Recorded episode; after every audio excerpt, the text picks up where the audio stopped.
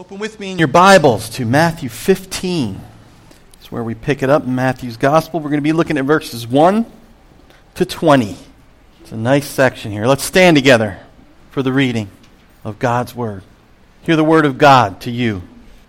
Then some Pharisees and teachers of the law came to Jesus from Jerusalem and asked, Why do your disciples break the tradition of the elders? They don't wash their hands before they eat. Jesus replied, And why do you break the command of God for the sake of your tradition? For God said, Honor your father and mother, and anyone who curses his father and mother must be put to death. But you say that if a man says to his father and mother, Whatever help you might otherwise have received from me is a gift devoted to God, he is not to honor his father with it. Thus you nullify the word of God for the sake of your tradition. You hypocrites! Isaiah was right when he prophesied about you. These people honor me with their lips, but their hearts are far from me. They worship me in vain. Their teachings are but rules taught by men. Jesus called the crowd to him and said, Listen and understand. What goes into a man's mouth does not make him unclean, but what comes out of his mouth, that is what makes him unclean. Then the disciples came to him and asked, do you know that the Pharisees were offended when they heard this? He replied, Every plant that my heavenly Father has not planted will be pulled up by the roots. Leave them. They are blind guides. If a blind man leads a blind man, both will fall into a pit. Peter said, Explain the parable to us. Are you still so dull? Jesus asked them. Don't you see that whatever enters the mouth goes into the stomach and then out of the body?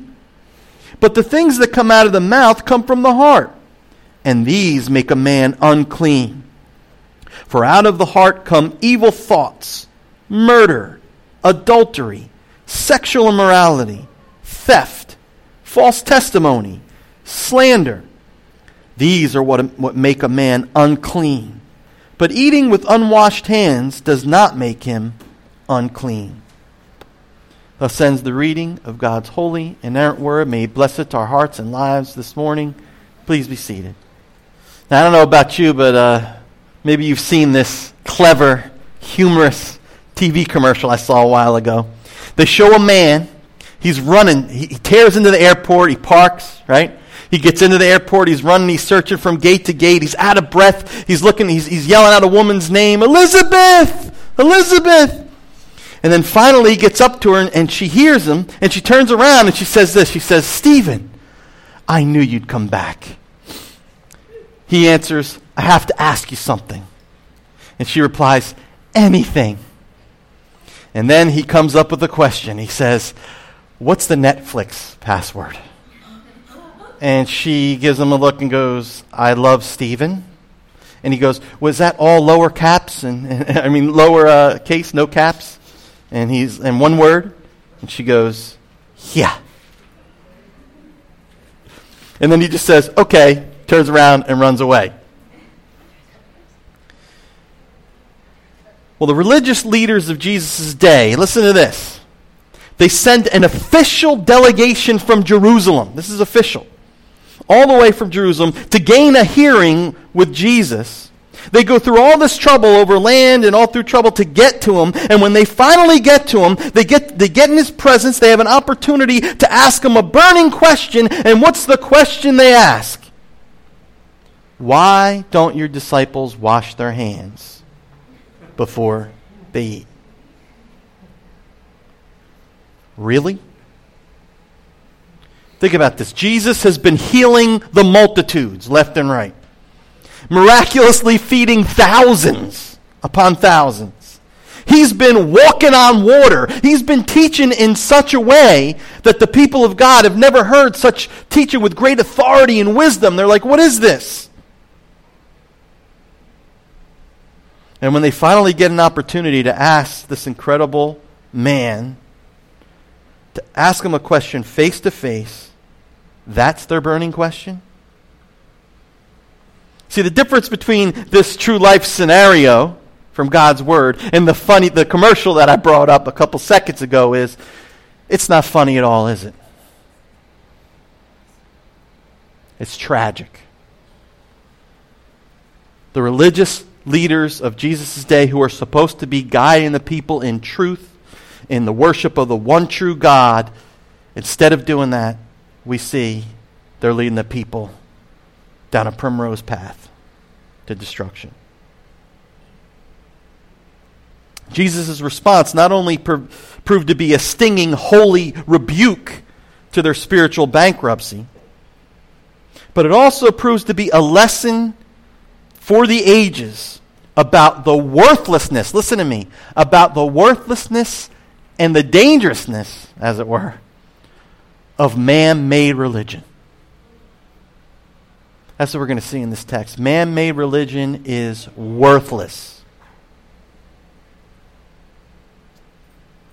We're going to see because it rejects the only true God given religion in Jesus Christ our Lord. And that's why it's useless. So here's the main point in the text man made religion is worthless, it's dangerous, and it cannot cure the evil heart of man. I'm going to repeat that because it's so powerful. This text has been working on me all week in a powerful way. And I pray it'll do the same for you this morning. Man made religion is three things it's worthless, it's more than worthless, it's dangerous. And here's the reason it's both because it cannot cure the evil heart of man. Amen? Let's take a look at the first thing. And this, these are lessons that Jesus taught us. That's the beauty of submitting to the Scripture as your authority. First thing man made religion is worthless. Let's look at Jesus' reply to their question, verses 3 to 6. Why do you break the commandment of God for the sake of your tradition? For God said, Honor your father and mother, and anyone who curses his father and mother must be put to death. But you say that if a man says to his father or mother, Whatever help you might otherwise have received from me is a gift devoted to God, he is not to honor his father with it. Thus, you nullify the word of God for the sake of your tradition. Now, Jesus does something that rabbis often do. He answers their question with a question. But he doesn't do so in order to dodge their question because he doesn't know the answer. You know, sometimes somebody asks you a question, you don't know the answer, you just kind of ask them a question because you don't know. Like, why do you wear that kind of hat? And then you say, I don't know, why do you wear that kind of hat? Just because you don't even have an answer, right? And he doesn't answer their question with a question because he's trying to dodge their question. You know, sometimes when you're caught doing something wrong or thinking a wrong thing, then you try to divert the attention, you try to dodge it, and you try to point them in a different direction. He's not doing that either here because we know our Lord is sinless and perfect. No, his question actually does answer their question with great force and unmistakable clarity. They wanted to know why his disciples break the tradition of the elders by not washing before they eat. Well, Jesus has a more important question for them. Why do they make up and follow man made rules that set aside the rules of God that were handed down by God Himself through Moses? You see, the Jews had an oral tradition in those days that developed alongside the Old Testament scriptures over the years. And they, they at one point, actually wrote them down in the Mishnah. And the Mishnah consisted of six sections of orders. And the sixth section was about the different types of washings and cleansings that they would do before meals.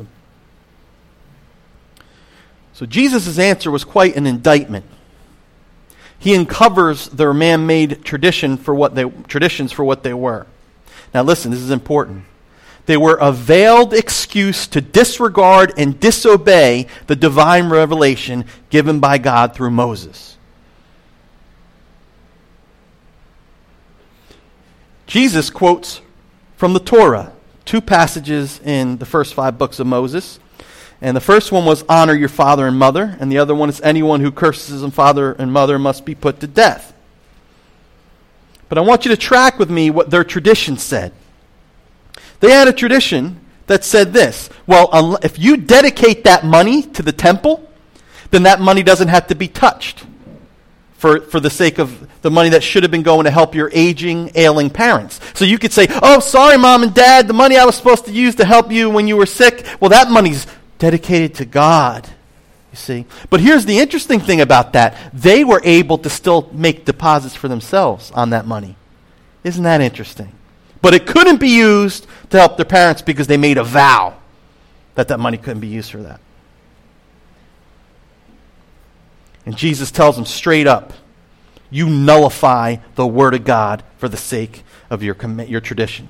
Now, the word translated as nullify, it's a really strong Greek word that connotes the idea of disregarding or making it null and void. You didn't know you could make the Word of God null and void, did you?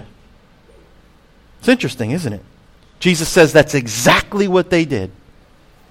They canceled it out, they disregarded it, they put it on the shelf. So here's the issue. Throughout the years, throughout the ages, folks will say, well, we have our own traditions in order to, and, and they did in these days, in order to fence the law. We want to protect the law so no one will break it. So we make extra lo- rules and regulations to give an extra protection. But what Jesus says here is not only does it give an extra protection, it actually does the opposite. It takes away from the Word of God. It doesn't add to it in a good way, it takes away from it it nullifies it. That's an important thing to see. One time, to bring it on home, because one of the, the uh, more of a contemporary thing that we could think about in our day as well is I grew up in a tradition uh, of Roman Catholicism. And with Roman Catholicism, you have, they believe that tradition, church tradition, and the Bible is equal. It's on an equal authority. They're, they're both stand together. And I remember my mom and I would go round and round on this discussion, right? And I, I would be presenting the Protestant view, and she would be pre- presenting the Roman Catholic view. And one time, I just came out and said to her, Mom, bottom line, what happens when the Bible and church tradition contradicts each other? What do you do then? And she said to me, I believe in the Roman Catholic Church. That was her answer. So her answer was what? Tradition trumps the Apostle Paul, the Lord Jesus, all the authors of Scripture. That is the answer that my mom had been taught since she was a wee child. It was literally beat into her. And believe me, it's only with love in my heart that I warn my loved ones of that danger. I don't do it with judgment. I don't do it with anger at them or looking down upon them. I look at it with a heart of love and compassion, and I don't want to see them go down a path of destruction.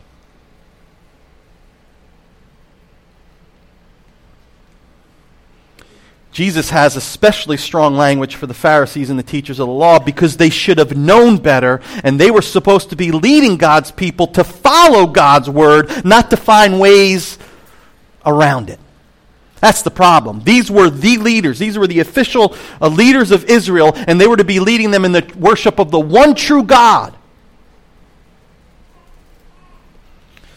And it's interesting, the, G, the, the disciples of Jesus go up to him later, right? And they, they go up to him and they say, Hey, did you know the Pharisees were offended by what you said? I find that pretty interesting. But what's interesting is Jesus' response to that. What's his response? Let's look at this.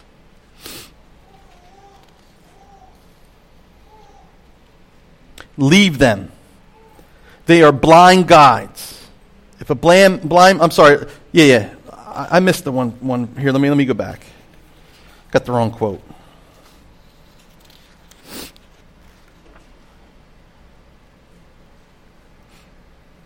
Uh, every plant my Father has not planted will be pulled up by the roots.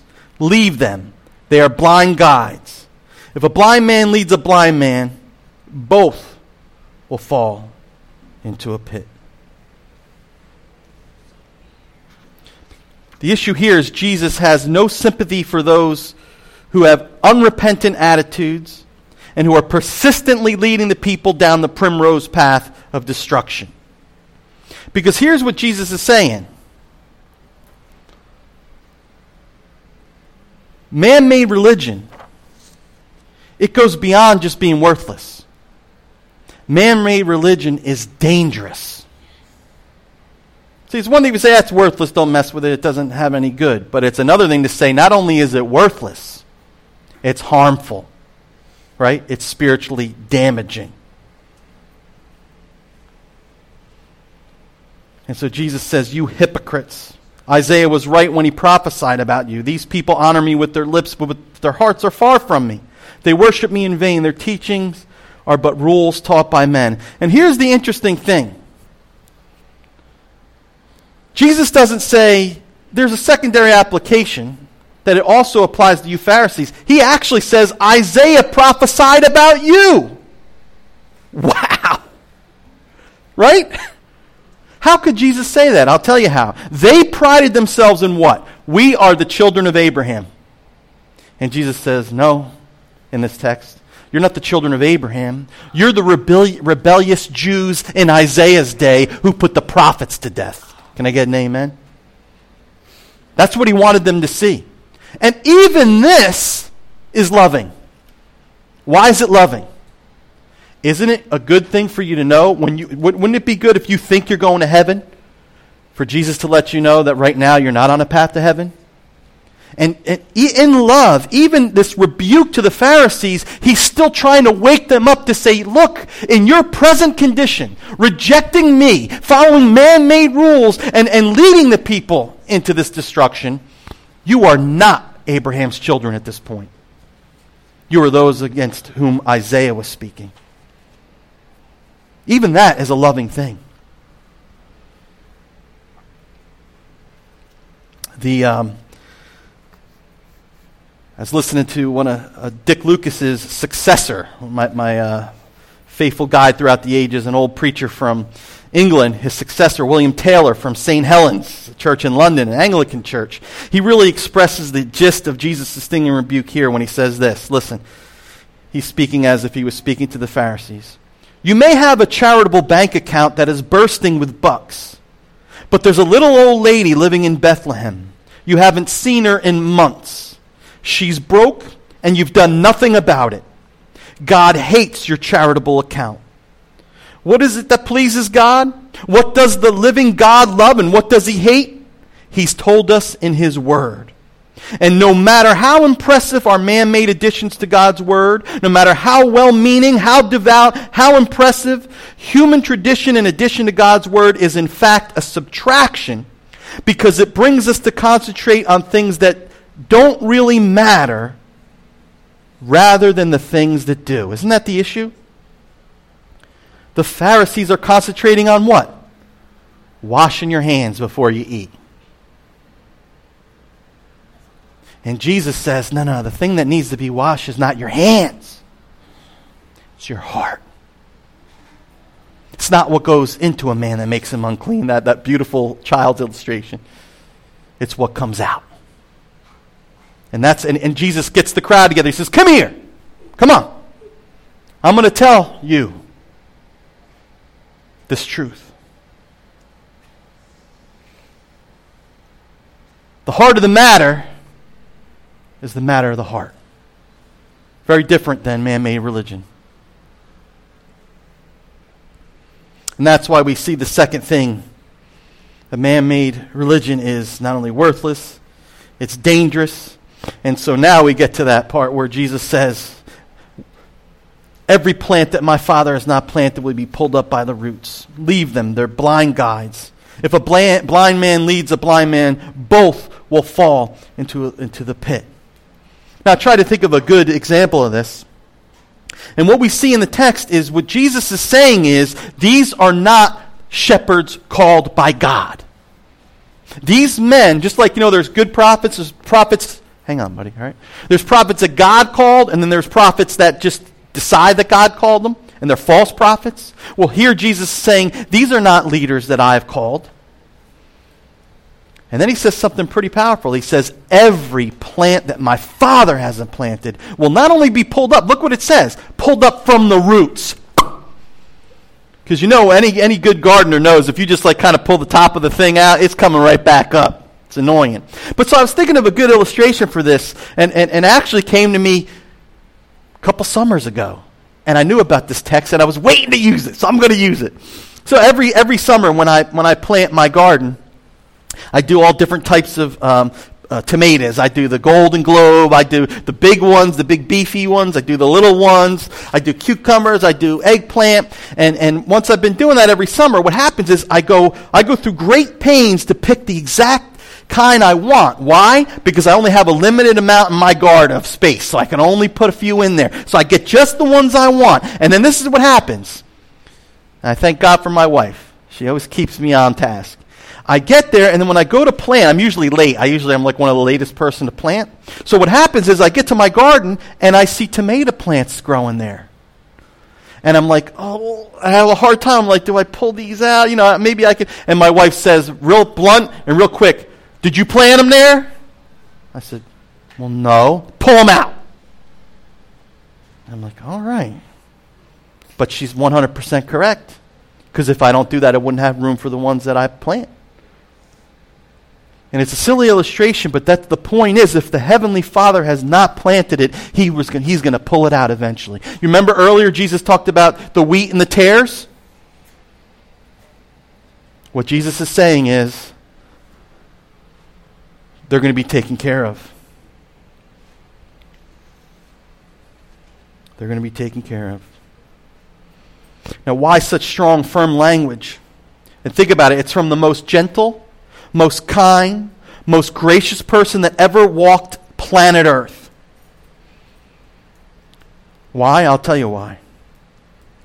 Because these proponents of man made religion misled the multitudes down to a path that leads to destruction. And the worst part about it, here's the worst part about it it was all in the guise of the true religion of Israel. That's the worst part about it. It was in the name of Yahweh, the Lord, and the name of those who supposedly followed the Torah. And here's something else, and I'll go to the last thing. Look at verse 14. Leave them. They are blind guides. If a blind man leads a blind man, both will fall into the pit. Notice he doesn't say debate them. He doesn't say argue with them and go around in circles. He doesn't say invite them into the pulpit and we could discuss and see who really knows the truth. He says this leave them. Don't bother with them anymore. Come on. And why? And then I was thinking, how do I have an illustration for this? But it is an illustration. Jesus says, if a blind person leads the blind, aren't they both going to fall into a pit? And think about almost how silly and pathetic this is. You got a blind person going like this, and behind them are more blind people, and they don't see this huge mountain of a hole in the ground. And what's going to happen if you follow someone who's blind? And you're blind. Right? And Jesus says, Stop, don't follow them anymore. Leave them. Come with me. Last thing we see man made religion is worthless, it's dangerous, and here's the heart of the text man made religion cannot cleanse the heart. Look at verses 15 to 20. Peter said, Explain the parable to us. Are you still so dull? Jesus asked them. Don't you see that whatever enters the mouth goes, mouth goes into the stomach and then out of the body? But the things that come out of the mouth come from the heart, and these things make a man unclean. For out of the heart come evil thoughts, murder, adultery, sexual immorality, theft, false testimony, slander. These are what make a man unclean. But eating with unwashed hands does not make him unclean. Here we are with Peter again, speaking for the twelve. And he's not sure that he grasped this whole thing yet. So he comes and says, Lord, explain this to us. And once again, Jesus has to gently rebuke them, like, hey, you still aren't getting it? What really defiles a person, what makes him unclean, because remember, that's how this whole story started. What makes him unacceptable in terms of the worship of the one true God is not, com- not what comes from without and only can contaminate the skin but rather what comes from within evil thoughts, adultery, sexual immorality, theft, and so on. Here's what Jesus is saying this is powerful. No amount of outward scrubbing can clean that, can it? You could scrub until the cows come home, and it's not going to fix the evil human heart. That's what Jesus is dealing with. I remember when God was first convicting me and bringing me to Himself, that I might know Him as Lord and Savior through Jesus. I remember one night knowing God showed me that inside of me was wickedness. And I remember I couldn't wait to go, go home, and it sounds crazy, to take a shower. Isn't that crazy? I felt so dirty inside that I could and you know what? No matter how much I washed myself, I didn't feel any better. No. Because my problem wasn't out here. My problem was in here. The heart of the matter is the matter of the heart. And that's the ultimate reason. Listen, this is the punchline of the passage. The ultimate reason man made religion is worthless and dangerous. Because all of its show of appearance, all of its show of spirituality, of, of all of its religious activity, it cannot deal with man's real need and problem. And that is his wicked heart.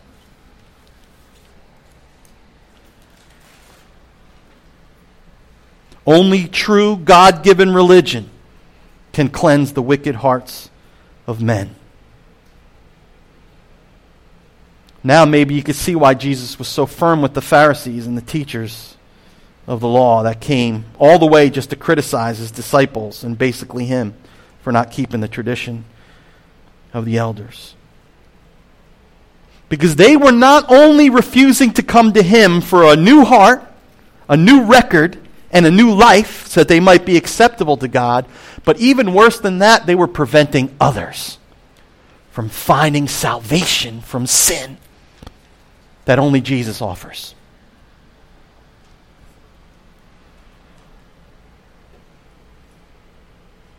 How do you know your religion is worthless? Well, you accept human traditions and regulations on par with the holy Word of God found in the Old and New Testaments. You know you're worshiping God in vain when his praises come smoothly out of your mouth all the while while your heart is very, very far from him. You know your religion is completely useless when you look to outward ceremonies to cleanse and subdue the evil human heart and to make you acceptable to the living God. Listen, I'm going to close with this.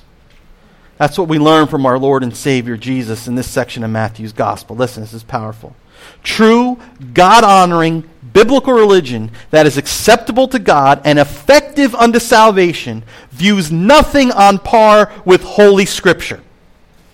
The Reformers put it this way sola scriptura. Listen, in the New Testament, um, in uh, the book of Acts, it says the Bereans were more noble than the Thessalonians. And I'll tell you what, the Thessalonians make us look anemic. But the Bereans were more noble. Why? Because they searched the scriptures daily to make sure even what the Apostle Paul was saying was true. Because guess what? If an apostle doesn't say what the word says, he's wrong. Remember, Peter had a, Paul had to rebuke Peter because Peter wasn't keeping him with the word. Genuine worship of the living God is present when heart and lips are equally devoted to God. And here's the issue. I'm gonna, I am going to close with this. Every single one of us here have a heart problem. Doesn't matter how well you do or don't behave in church, for instance, we're all on the same plane. And what Jesus is sharing, he's sharing through the whole, we see through the whole gospel of Matthew, Jesus is on his way somewhere. He's on his way to the hill of Golgotha. And he's on his way there to take care of the heart problem that you and I have. Because it's only through the death, the resurrection, and the ascension of Jesus Christ, through faith in him, that our hearts can be cleansed. Number one, for justification, that we might be acceptable to God. And number two, in sanctification. So day in and day out, we can put to death the sins of adultery and sexual immorality. Because guess what? If, if we had a camera in any one of our minds right now and hearts and it showed against us, well, we would all be thoroughly ashamed of ourselves. Can I get an amen? Amen. And only Jesus can cure the heart. And that's why man made religion is not just worthless, it's downright dangerous if you follow it. Amen? Excuse me, and we'll pray. Let's pray together. Father, we thank you for your word. We thank you for the truth. We thank you for delivering us, many of us, from man made religion. We ask your forgiveness for when, we, uh, when it creeps back in and we begin to follow rules of men rather than the Word of God. And most of all, Jesus, we recognize together in this room that you're the only one who can cure the wickedness within. Give us a new record before the Father, a new heart, and a new life. Help us to continue to preach that good news, Lord, and also to believe it and live it. We pray it in your name, Jesus. Amen. This Sunday sermon was preached by the Reverend Dr. Santo Garofolo. New City's Sunday sermon is recorded live on location at New City Fellowship of Atlantic City. If you're in the Atlantic City area, stop by. Our address is 215 North Sovereign Avenue, Atlantic City, New Jersey. Visit us online at newcityac.org. That's www.newcityac.org. Oh God is written and performed by the Reverend Dr. Santo Garofolo. Join us next week for a brand new New Cities Sunday sermon.